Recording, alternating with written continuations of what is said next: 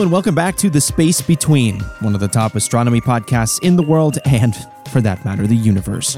From wherever you're listening from, whether that be Belgium, Argentina, South Africa, or Poland, we love you, Poland. Uh, we've got all the quality space content coming your way. My name is Kolby Van Camp here with Dawson Wagner, and we need to celebrate, my friends. We need to celebrate. We have broken the 1,500 all time streams mark. We are currently sitting at 1,543 streams for the podcast as a whole and have 84 followers on Spotify, which is cool. We're trying to get to 2,000 streams and 100 followers. So if we can get your assistance with that, that would be fantastic. Um, but before you know it, we're going to be talking about 2,000 streams, 5,000 streams, 10,000 streams. The list goes on and on. So pretty cool, pretty exciting, and we're very appreciative to you, the listener, for tuning in. Folks, I just have to come right out and say it. It's been a big week for the podcast. Dawson and I have been grinding, reaching out to folks around the world, and have started to make some headway on some really cool guests. I don't want to give too much away yet, but we are on the verge of really making a breakthrough in terms of the interview content that we are trying to bring to you. And honestly, that's all because of you. If you weren't listening, we wouldn't be able to land some of these interviews and get our feet in the doors of some of the scientists that we are talking to right now. So thank you to you for being one of the best fan bases in the world and the universe. Uh, I, I, I just love that tagline because it, it's like we make the assumption that we're the only ones in the universe. I like to think that aliens are listening to us out there in the universe. Really? I think that'd be cool. Okay. Well, for all of the uh, extraterrestrials zooming around in your UAPs, uh, thank you for listening in. Yeah, make sure to listen to us on Apple. Whatever streaming platform you have. Yeah, well, so that completely derailed my uh, my line of thinking.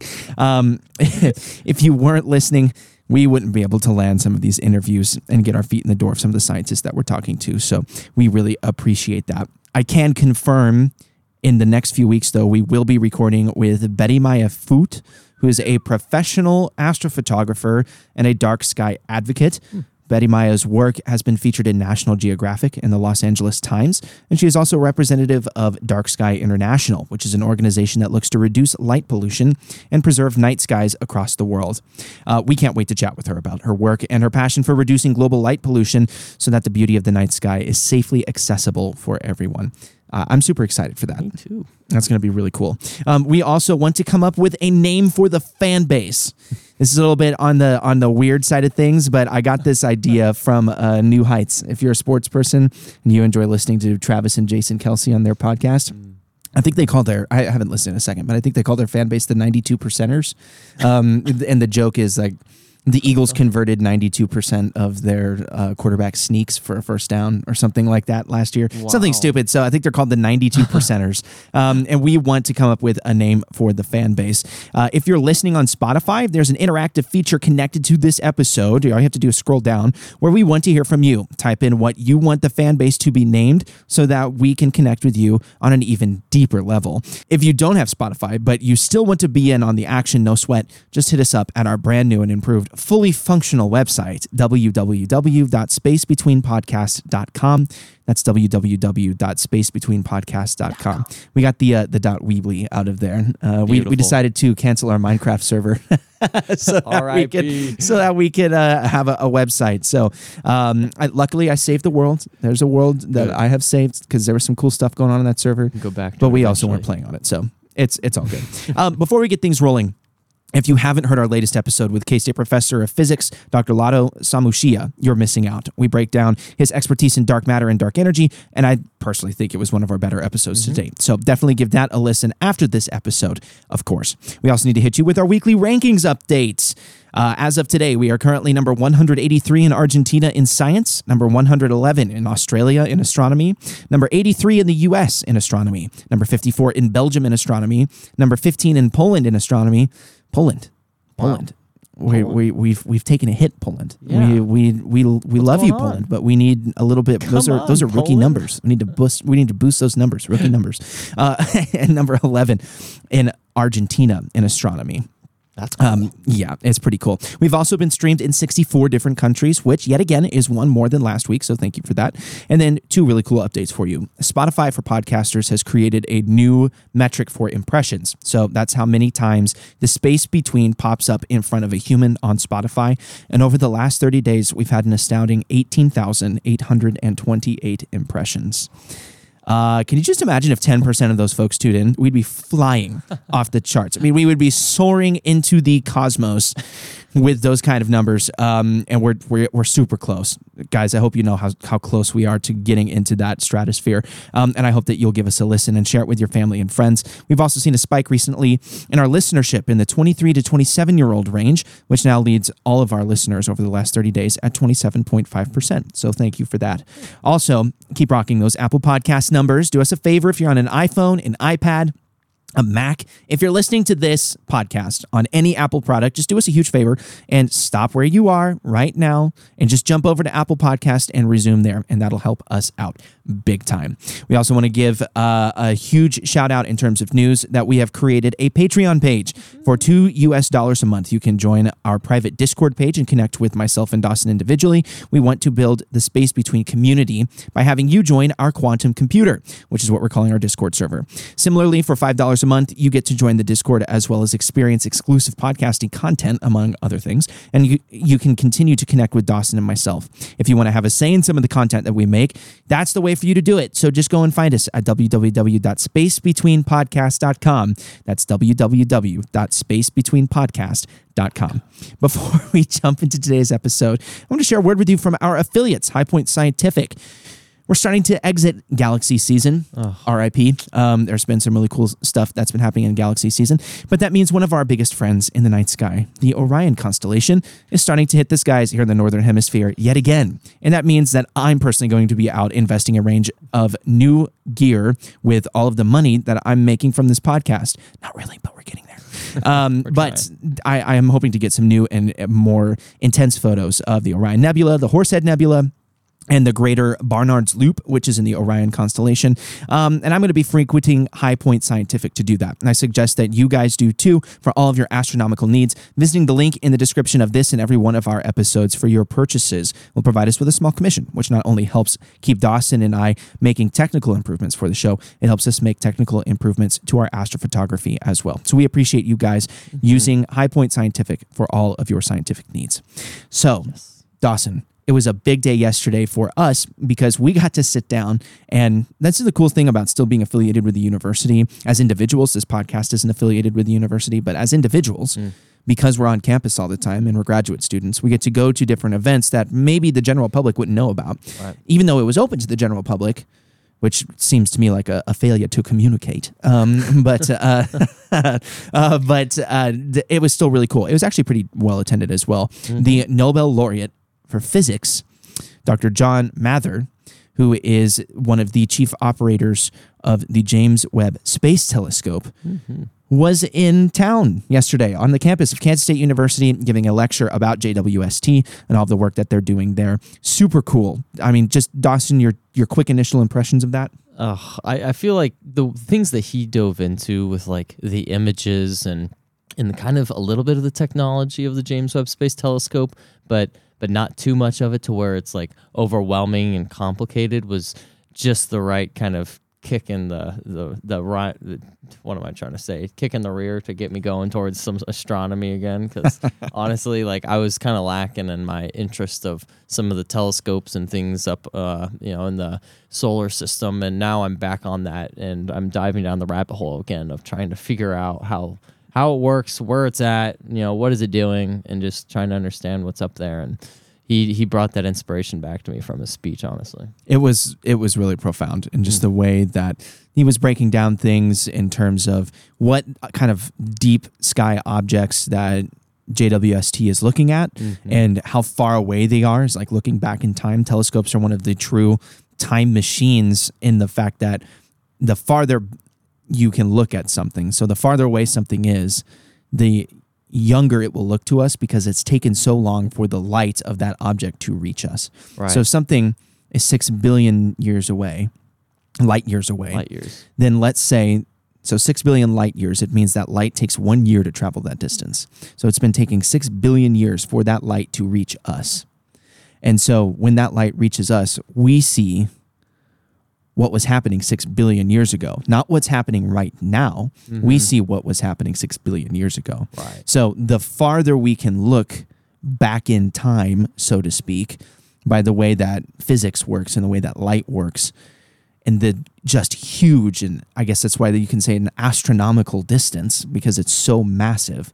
Mm-hmm. That's where we get some of this really profound data that we've been starting to collect as a scientific community, and JWST has been has been collecting that information, um, which is just really cool, super cool, and it was really fascinating to have Dr. Mather on campus to break that down for us. They, he also talked about a very interesting project that they've been working on. I actually wrote an article about this for our local um, uh, radio station. So if you would like to read that, you can on our blog section of the Space Between uh, on our website, www.spacebetweenpodcast.com. If you just click sources, every time that we reference a written source in our show, we want to provide that for you because hashtag science. And if you would like to, if you'd like to see, yeah, hashtag communication science, hashtag natural science.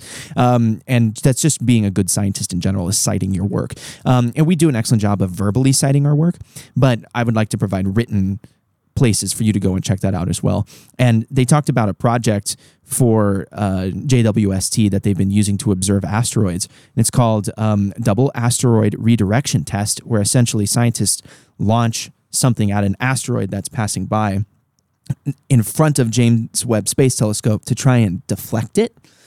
So then, as it bounces away, they can study it using the telescope. Um, and it, it- that was a really fascinating thing to hear about. The DART mission. Is Yeah, the DART to? mission. Yeah, DART. Uh, the yeah double asteroid redirection test uh, was the f- yeah first ever mission dedicated to investigating and demonstrating one method of asteroid deflection. Okay, so I remember him talking about this, and I I remember when this happened too, when NASA was live streaming it, and they were showing the camera that was on board this um uh what was it i guess yeah for the dart mission and i don't know the type of camera that they had but it was being able to send a live stream back to nasa as it smashed into the rock and then just we knew it worked when the stream cut and became dead. And so that was a weird experience kind of seeing that happen live and like seeing the videos spread around social media of wow we just destroyed an aircraft to move a, a or we destroyed a satellite to move another satellite technically Yeah. which is kind of cool yeah. Yeah. It was our man made satellite going to hit another quote unquote satellite or object in space so that they don't hit the earth. Right. And, and he emphasized, which I thought was very fascinating because I guess I just don't think about it because you don't really see them. Uh, maybe it, you see like a meteor shower or something, and that's how you're reminded of that. But there's so much junk floating around in space that happens to miss us because of gravity of planets like Jupiter and because of the gravity of the sun and the way that that works we're kind of shielded. But anything that does come close you have to take that as a credible threat. Um, do you remember when like Oumuamua came by uh, a couple of years ago and people were like uh, it's speeding up as it's going away when it should be slowing slowing down that's kind of sketchy and some people some people are like because aliens. And other people are like well no that's not necessarily how that works. Um, a different discussion for a different time but there was the discussion of what if that hit us? That would be like an extinction level event.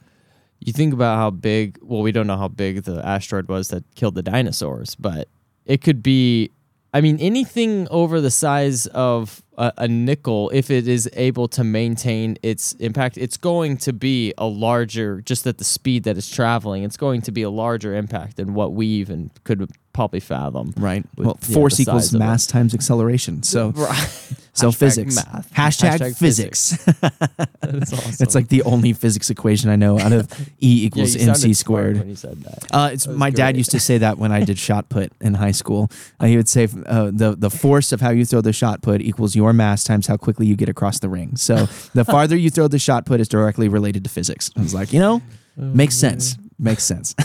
That's awesome. Um, so, at any rate, it was a really fascinating discussion, um, and I hope to have more content for you guys related to James Webb Space Telescope. We're going to talk some more about it here in a second, but also Dr. Mather and just the really cool stuff that he was talking about. I had to leave in the middle of his presentation. I felt guilty, but I had a class. Dawson, you were able to speak to him for a moment. Was that cool? Yeah, that was honestly. Uh, I was trying not to geek out too much when I, I walked up to him. I was just like, "Wow, you're." Well, actually, I was saying it wrong for a while. I, I didn't want to be like Nobel laureate because I was like, "I'm saying this wrong. I bet I'm saying this wrong." And then you corrected me today. You're like, "No, lau- laureate." I see. I Laureate? can't even laureate. A Nobel laureate. Nobel laureate. And I was just like, part of me wanted to like ask him all these questions and like try to understand his mind and how he does all the things he does with the James Webb Space Telescope. But then the other part was like, okay, no, I'd like to see if he can maybe come on the podcast. And then he was like, oh, I've done other podcasts. And I was like, oh, awesome. Like you, you know how to communicate. Okay. Like So John John Duh. Mather to the space between is that is that John that, Mather to the space. is that what I'm hearing? I'm Maybe. I am projecting into existence. Maybe. I think from from my discussion with him, he sounded excited about it and was was very kind, and he took a photo with me. So, oh, that's cool. yeah. You didn't send me that. I got a little photo. Well, I was unsure- I didn't know how much I wanted to brag because I was just It's like, okay. "Ah, you, mi- We'll- you we'll missed put it on the website. end, but yeah, We'll, we'll put it on the I'm showing website. Kolby right now. He was wearing a tie that was like uh, the Pillars of Creation, I think. Oh, on that's it cool. or something. I knew he was wearing a space tie. I could see it from a distance, but I didn't know what it was. That's really cool. so awesome. I'm gonna have to start making ties out of my astrophotography and just like wear wear the Milky Way around. yeah, that'd be cool. I took That'd that picture, real you know. Yeah, be That's like, such a- that's such a- photo I'm showing off. I mean, that's like breaking your arm, clapping yourself on the back there, wearing your images as clothes, Oh, that's good. accessories to your clothing. Well, eh, maybe maybe we'll get the Nobel laureate in physics and one of the chief operators of the JWST on the show. Maybe we'll have to find out. You'll have to just operate in the space between and come back and let us know if you would like to hear from Dr. John Mather, because I think that would be pretty cool.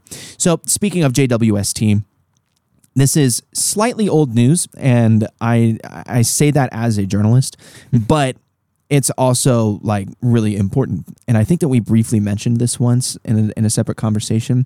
But in terms of telescopes, and there's some really cool stuff happening with telescopes these days that people are trying to use from Earth, but then also telescopes with the way that people are building out in space. Um, there's new research that puts the age of the universe at 26.7 billion years, nearly twice as old as previously believed. This comes um, through an article by uh, Bernard Rizk uh, at the University of Ottawa. Uh, Risk, Risk. Uh, sorry, Bernard. Uh, your your your last name is giving me a little bit of trouble there. Um, our universe could be twice as old as current estimates, according to a new study that challenges the dominant cosmological model and sheds new light on the so-called impossible early galaxy problem. Suggest. The work is published in the journal Monthly Notices of the Royal Astronomical Society. Quote, our newly devised model stretches the galaxy formation time by several billion years, making the universe 26.7 billion years old and not 13.7 as previously estimated, says author um, Rajendra Gupta, adjunct professor of physics in the Faculty of Science at the University of Ottawa. For years, astronomers and physicists have calculated the age of our universe by measuring the time elapsed since the Big Bang and by studying the oldest stars based on the redshift of light coming from distant galaxies. In 2021, thanks to new techniques and advances in technology, the age of our universe with was thus estimated at 13.797 billion years old using the Lambda CDM concordance model. However, many scientists have been puzzled by the existence of stars like the Methuselah that appeared to be older than the estimated age of our universe, and by discovery of early galaxies in an advanced state of evolution made possible by the James Webb Space Telescope. These galaxies exist a mere 300 million years or so after the Big Bang and appear to have a level of maturity and mass typically associated with billions of years of cosmic evolution. Furthermore, they're surprisingly small in size, adding another layer of mystery to the equation. And so that's what that's what we're saying by by the, hmm. the, the telescope acts as a time machine Right. because now that it's allowed to take in so much light that it is, and it's using infrared um, spectro uh, spec spectroscopy, spectroscopy. yeah, and it's Yeah. using infrared spectroscopy to be able to view some of these really distant galaxies, Mm-hmm. you're seeing this galaxy as it looks as 300 million years old. But it's not 300 million years old. And you see, that's where it starts getting weird. That's Right. that's where that's where people where start people get getting lost. freaky. Um, that's where I was getting lost for Yeah. some time um, until I watched my good friend uh, Professor David Kipping over at the Cool Worlds Lab. You can check him out on YouTube and the work that he does. And he broke it down in a video about why telescopes are kind of like time machines because of how you can see things that look really young to us because they're so far away that the light is hasn't just got to us. reaching their us. light of what they look like today hasn't got to us. Yeah. We're seeing their light as it, it will was. take so if if a galaxy is 6 billion years old to see what it actually looks like right now we need to wait another 6 billion years you see what i'm saying? So Yeah, like yeah, like none of us will be here. The the the milky way might not might not even be here. Milky Way Um, might be compri- whatever Milky Andromeda. I don't yeah know. the, the andromeda galaxy is actually coming towards us. Like like isn't that crazy? In in like six and a half billion years the milky way and the andromeda galaxy will merge and they will create a super huge galaxy. Some people call the Milkdromeda. I think you're the only one who calls it I'm that. pretty sure people call the it Milkdromeda galaxy. Milkdromeda. Yeah, it's It's gonna go up there with um, Plutonian, It's Wagnerian loose- physics. Yeah, yeah, it's a loose thing. I don't think it's actually. We need to start making like uh, it's an cool idea. anthology of terms that you've created for this specific podcast. Yeah, The I'll- Milk I'll- Dromeda. I'll work through. Yeah, Milkdromeda. I mean, I've read it before. Other people have thought about it, but I think It's I, out I watched a video about it. We've put it in the story of the space between. But if you want to go check us out on Instagram, you can It's at space between pod. Um, you go, just go check it out there. Mm-hmm. We're going to put it in our story, um, and I might see if the content creator that made the video would give us a version of it and then we can credit them and then we can actually like post it on our website because I really want you guys to see this because I think it said like seven and a half, eight billion years from now, the Milky Way and the Andromeda galaxy will have merged with each other. Mm. But because of the way that gravity works when these two supermassive galaxies merge with each other, do a dance. Yeah. if there let's say there's humans let's say there are humans 8 billion years from now on the earth there all you will see is just a bright speck in the in the night sky which is the center of the galaxy. Hmm. and then everything else will be gone because all of the stars will have been moved out of the area. See, what I wonder is how long it would take for us to like settle back down because wouldn't eventually like the black holes merge that they both have in the center of the gal like their right and that's why that, that's why i think it's saying that in you know Or 8 would it billion be- years i think it accounts for that we'd be just thrown into chaos. So I mean, I don't know if we'd be completely thrown into chaos because we're subject to our sun's gravity. Um, in in in Would eight billion years. still maintain its pattern. Well, in eight billion years, the Earth. I don't. I if I'm remembering correctly, Oh, I don't wait, think the Earth will actually even Oh, be here actually, because yeah, our sun will have turned into a red giant. Yeah. But let's say the Earth is here in eight billion years, and we're and we're gonna jump ahead in time, and you and I, Dawson, are just gonna chill on the Earth in eight billion years. we prevent the sun from yes. yeah, and uh, the sun giant. hasn't swallowed Yeah, us, and all this other stuff happens, and everything we're able to exist still here. normally as if we didn't move, even though we totally did move. the crazy thing of all, and this is what makes me really sad, if there are humans that live in our solar system 8 billion years from now, Mm. All of the stars that we are accustomed to seeing for the last five million five million Human years. existence. human existence? You know Yeah. i said five million. I meant 5000 years. Because i recorded human history but 5000 years. history, but yeah. five million jeez I, i'm starting to get into big numbers and it's starting to kill my brain. But in like 5000 years i think Lado uh, last week commented on this and he said you know when I talked about seeing the Orion constellation, I was like, "Oh, hello, old friend." He's like, "Every human that has ever lived and ever will live will see that constellation. Oh, man. Oh Eight billion years from now, Orion won't be there anymore.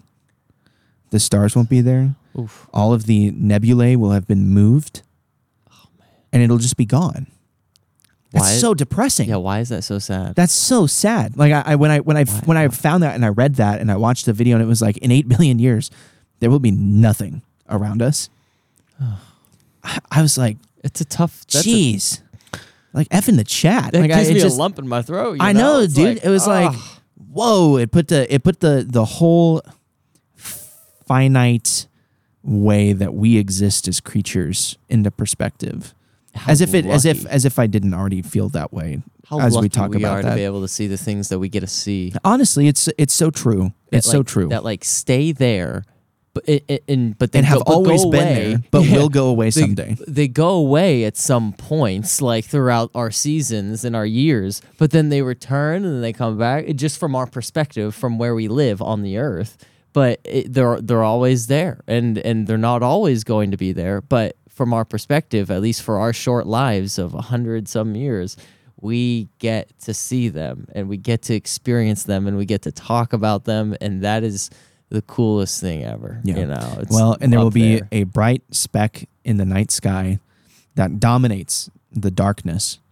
That is the merging of Sagittarius A, which is the black hole at the center of our universe, and the black hole at the center of the uh, Andromeda galaxy. I also just said the center of our universe, which is both incorrect on like so many levels, and I got dunked on by Lado last week for it, and rightfully so. The center of our galaxy, folks, the center of our galaxy, the center of the universe. There's no is, point Uh, the there- there's no no, there is no center no of the center. universe. um, metaphorically, in, in, a, in a hyperbolic way, I might say to somebody, you know, you're being selfish. You're not the center of the universe. Ha ha ha ha. Everybody knows what I'm saying. But um, uh, somebody who's actually intelligent will be like, well, joke's on you. The universe doesn't have a center. So how about that? How can I be the center of the universe when there isn't the center of the universe? so if you're listening, and you're feeling salty with people who claim that you are the center of the universe or you're acting like it, you can kindly remind them that on the space between, you were educated that the, the center of the universe is in fact esoteric and does not exist. not exist. So how about that? But there's a supermassive black hole at the middle of the Andromeda galaxy That's true. called Qui- Quiescent, Q U I E S C E N T. Just looked it up. Cool. Yeah, I know. I knew it was called something, but I wasn't sure. Quiescent, and it's also known as M31. Messier And, 31. uh, yeah. Yeah, so that, that I guess that makes sense. But pretty cool. Those two black holes, ours and Sagittarius A, will once combine in the future. one- And one eight day. billion years from now, they will just be a bright speck that dominates the night sky. to be able to observe that and to be a part of that and like be in that dance of, of chaos of gravity.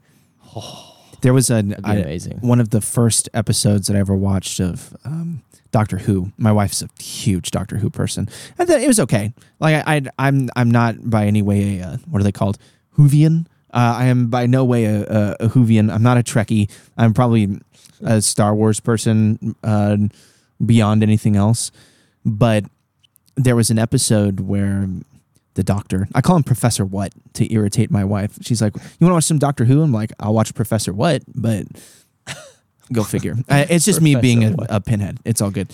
Um, living at the center of the universe. Um, and uh, there's one of the first episodes that I watched with my wife because she said we're not going to start at the beginning because all those really old episodes suck. We're going to start at this episode, which is pretty good. I said, okay, fine. You're you're the Whovian. I'll let you do what you want. Um, and I think it's like the second or third episode where they actually watch.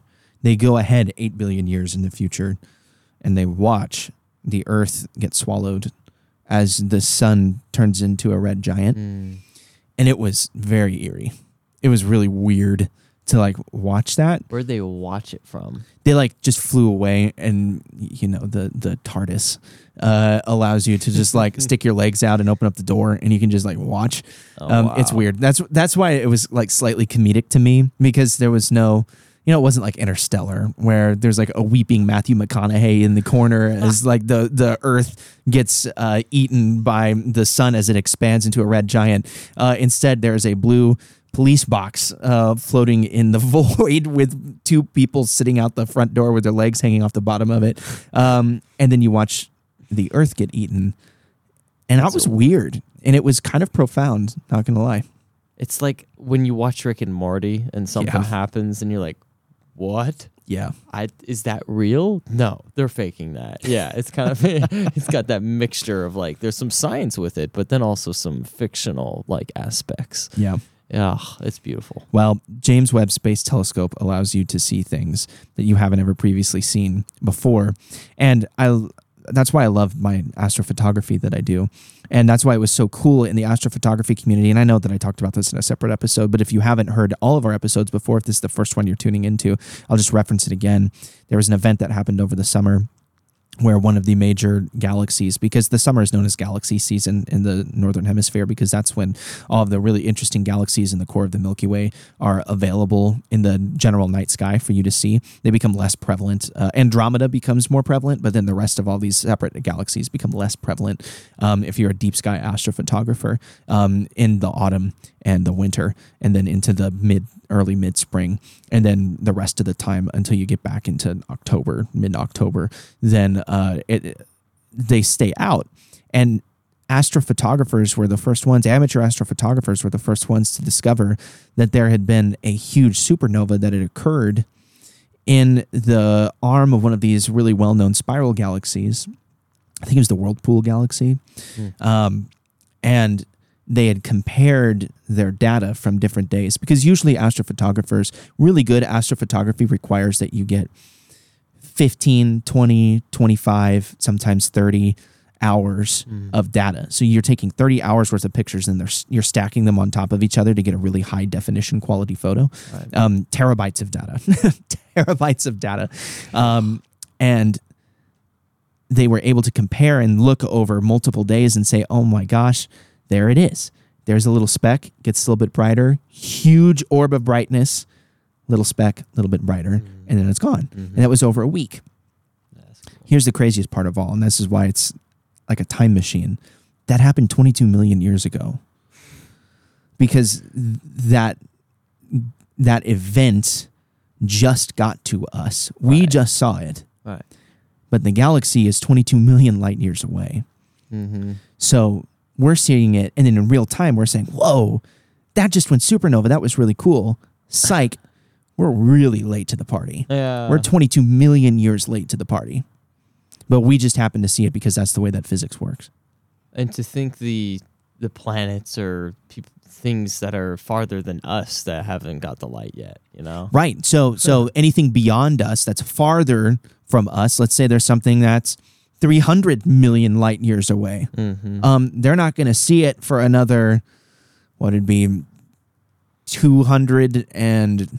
288 million years or 278 million years from now.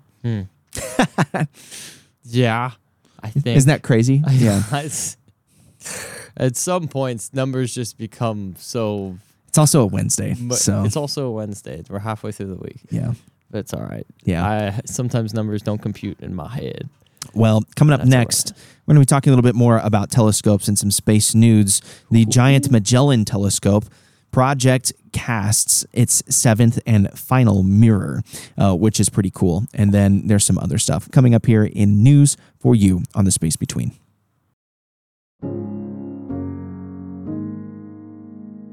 Hi, my name is Ryan Gilbert. I'm a former sports broadcaster for Wildcat 919, K State alum, and basketball recruiting editor for GoPowerCat.com. The last academic year was a historic one for the station as Wildcat 919 was named the best college radio station in the nation by the Intercollegiate Broadcasting System Awards, the first national championship in program history.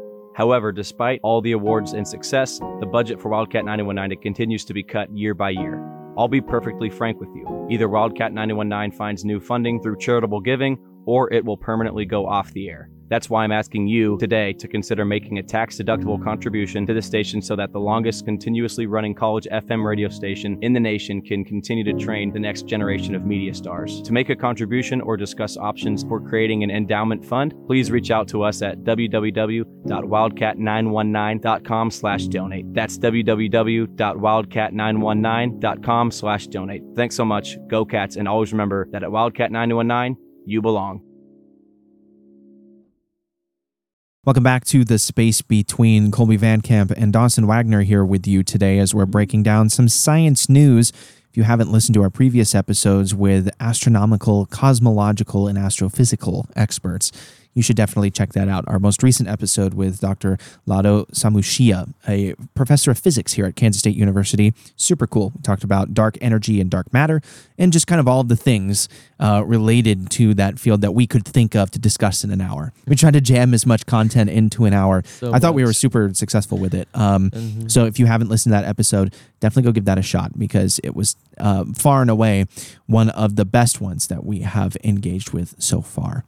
So, we're going to be talking about the Giant Magellan Telescope project because it casted its seventh and final mirror. And what it's saying by casted is that it, it laid the cast for its final mirror. Um, this was reported by Rahul Rao, and it was published eight days ago on space.com.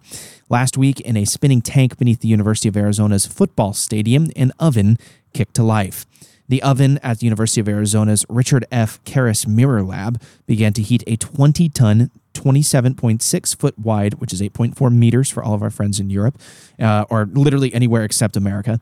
Um, it began to heat a 20 ton, 27.6 or 8.4 meter foot wide pool of optical glass to 2130 degrees Fahrenheit or 1165 degrees Celsius in the first steps of manufacturing a telescope mirror.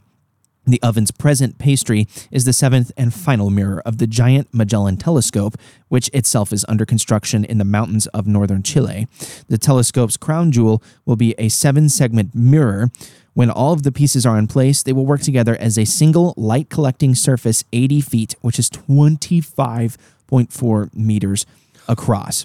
Each of those mirrors must be of the highest quality, and that takes time. This last mirror will take four months to cool. Just to cool, it will take four months. After that, technicians will begin grinding and polishing its surface to an astronomically precise finish, perfect to within one one thousandth the width of a human hair. The entire process from baking to completion will take four years. Afterward, the mirror segment will journey down to Chile by boat to join its six counterparts. One of those six is currently serving as a guinea pig to test a prototype of the telescope's eventual support structure. Astronomers expect to open the Giant Magellan Telescope's super sharp eye on the universe by the end of this decade. The combination of light gathering power efficiency and image resolution will enable us to make new discoveries across all fields of astronomy, Rebecca Bernstein, the telescope's chief scientist, said in a statement. We will have a unique combination of capabilities for studying planets at high spatial and spectral resolution, both of which are key to determining if a planet has a rocky composition like our Earth, if it contains liquid water, and if its atmosphere contains the right combination of molecules to indicate the presence of life. Really cool. That is a really cool telescope to be talking about because they're they're going to lie it flat um, and they're going to create a panel of all these telescopes.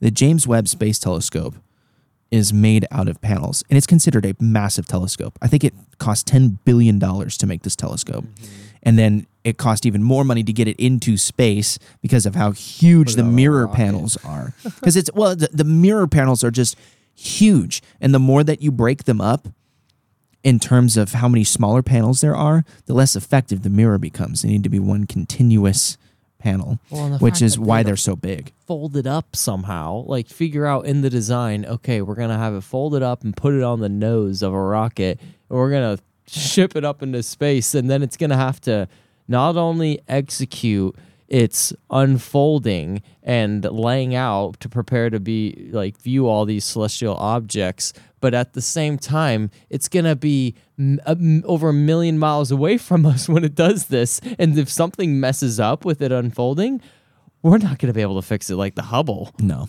No, if it was out of focus like the Hubble was, and they went up and fixed the Hubble, it's a ten billion dollar error. yeah, gone. And thankfully, that's not what happened. But, so, oh, and and I and I just want to read this. This is from uh, the actual JWST website uh, in affiliation with NASA, um, and the JWST telescope is used to look at galaxies that are 13 billion light years away from us. And to see such far off objects, Webb needs a large mirror. Webb's telescope scientists and engineers determined that a primary mirror 6.5 meters, which is 21 feet 4 inches across, is what was needed to measure the light from these distant galaxies. Building a mirror this large was challenging, even for use on the ground, because a mirror this large had never before been launched into space. So what they did is they broke it down into a collection of panels because if the Hubble Space Telescope's 2.4 meter mirror were scaled to be large enough for Webb, it would be too heavy to launch into orbit. Um, the Webb team had to find new ways to build the mirror so that it would be light enough, only one tenth of the mass of Hubble's mirror per unit area, and yet very strong. The Webb telescope team decided to use mirror segments from beryllium, which is both strong and light, and each segment weighs approximately 20 kilograms, which is 46 pounds. So it comes in with um, 18 hexagonal shaped mirror segments at 1.32 meters, which is 4.3 feet in diameter, flat to flat. So Webb's secondary meter is 0.74 uh, meters in diameter. Then just just as a reference, so the the JWST mirror, when you put it all together, when you assemble all of the little hexagonal segments together, all 18 of them, it comes out to 6.5 meters, which is 21 feet 4 inches. And then the, the sunshade that protects it is like the size of a tennis court. I'm pretty sure. Just from what I remember reading when it was released, is this sunshade was going to have to, you know, help protect the the mirror Yeah. from you know taking damage from the well, the sun. So Right. yeah, tennis size of a tennis court. That's a huge sunshade. So 25 and a half feet, 26 and a half feet. The giant Magellan telescope, and that's and that can see things 13 billion years. Magellan. No, no, no. Or no? Webb can see Oh. things 13 billion light years away from us Mm-hmm. at 26 and a half feet, whatever I just read. The Magellan, the giant Magellan telescope, is 25.4 meters across. It's 80 feet. It's 80? 80 feet. It's over four times the size of Webb. Huge. It is a monstrosity. Wow. Can you can you imagine that? I 80 feet. It is massive. and to think the amount of people that are collaborating on this to make it happen like that's incredible i i honestly don't know like what they're going to discover with this but at the same time it just it gives me this wonder and curiosity of of are we going to answer some of the things that we have not been able to answer because of this probably that's where my mind goes I hope so. I mean, that's that's uh, with the James Webb. Like that's what we were trying to do with the things that we've been able to image so far, and like observe exoplanets and stuff. And like, there's so many things that we're going to be able to observe with this telescope that, you know, I can't wait till it's the end of the decade. There are things that you have to combat, like light pollution, like the atmosphere. There are a lot of external factors that you can't control, which is why it's being built in the middle of nowhere in Chile. So you can reduce the light pollution down to zero or as close to zero as possible. Um, Why it's in the chi- Chile? yeah, that's why that's the why it's out there. That's why it's out there is because Uh-huh. um, like the mountains of Chile are a continuous mortal one. You know, they're they're really dim, so like- they're they're great for telescopes. But like getting all of these parts to Chile. Can you And then- imagine if you damaged one? Oh, if I was part of the team transporting No. and like, man, you we talk about communication and how it's important, but like you're if you're communicating about like when you need to have this delivered by, what you're delivering, like how you need to take specific roads so that you don't damage the stuff inside and you mess up any of that, Yeah, oh man, it's over. I I mean, stressful. I mean, it's over. it's, it's kind of stressful. very all, all I hope is that they can get this piece together, you know, peacefully and not have any chaos along the way. I hope I hope that as well. what do you think is harder, shipping it in like you know on planes or like driving it by truck? Or They said they're going to put it in a boat. or oh oh put it in a boat, okay? Or is it harder to send something up in a rocket and put it into you know Lagrange point and have it unfold? Which Yeah. one's harder? Uh, I I think probably the on Earth one You think harder? is likely for if we're if we're looking at the giant Magellan telescope versus Webb, just because of how much bigger it is in comparison to Webb. I mean, 20 what, what did I say? 25, 26 and a half feet. Twenty. Um, each of the 27 foot wide primary it's mirrors. it's oh, so I, I was wrong. It's 6.5 meters, which is 21 feet 4 inches across. 21.4 or 21 not 0.4 21 feet 4 inches across versus approximately 80 feet. Um yikes. That's i mean it, it's just And it's the- 25 nanometers thin. You can't- you- it's like, you so can't- thin, a millionth of an inch. you can't you can't like compare the two you know? I'm excited to see what you're going to be able to get out of this telescope. Um Me too. that's that is a significant scientific discovery hopefully the space between is still going on by the time that we get to the end of the decade i mean we're, we're 2030, almost halfway through the decade at this point which is weird to talk about. Um, but we're we're we're getting up towards the end of the decade here in just a couple of years. And so when that gets built, man, I would I would go to Chile just to see it. Yeah, that would right. that would be cool. I think you have to have like. I'm sure you have to have an- oxygen. I'm sure you have to have an absurd tanks, or- clearance. I don't know if they're going to put it all the way at the top of a mountain, Oh, okay. but they're Yeah, probably going to put it in like the like- desert in Chile. The lack of oxygen wherever it might be. I thought I had heard or saw something about the lack of oxygen wherever they're putting it, so that they can have it higher up in the atmosphere, Oh. so that it you know doesn't Right. have as much. You so you have less yeah. atmospheric issues. Okay, that that actually makes a lot of sense. Well, at any rate, the giant I'll do it Magellan anyways, telescope. giant is the is the word here, folks. Eighty feet across is a huge lens. Imagine taking a picture with a lens that is eighty feet in diameter. Oh man, crazy! That's awesome. It's super cool. Super cool. I love talking about it. It is inspiring. It's inspiring to see, like, you know, there there's so many questions about like nuclear apocalypse, and and yet we still are able to sit around and wonder about the stars and create these giant Magellan telescopes. exactly. Pretty cool indeed. Um, so before we wrap up the episode, we wanted to give you just uh, a quick hit in terms of a solar eclipse. the solar eclipse that is happening, and also just how to stay how to stay safe. When I was a freshman, when you were a freshman, when I was freshman, yeah, when we were freshmen. there was a huge solar eclipse, 2017. Do you remember this? yeah. Massive solar eclipse, and like we couldn't see it here on campus because there was a cloud cover. I went to Marysville. Oh, you went to Marysville to yeah, I see it? north of you know Okay, here, cool. about an hour away, so Cool. I was able to see it. I totally forgot that it was happening until like people started going outside. I'm like, why are we going outside? And then they're like, dude, it's the it's the eclipse. I'm like, The oh eclipse. my god, I forgot. The eclipse is I forgot. So then I ran outside. I was over by Hale Library on the campus of Kansas State, and there was a little crease in the clouds, and you could just kind of see it. It was really cool what we were able to see. Um, but awesome. there's some tips to to staying safe. All right, this is from space.com. This is uh, an article by Jamie Carter.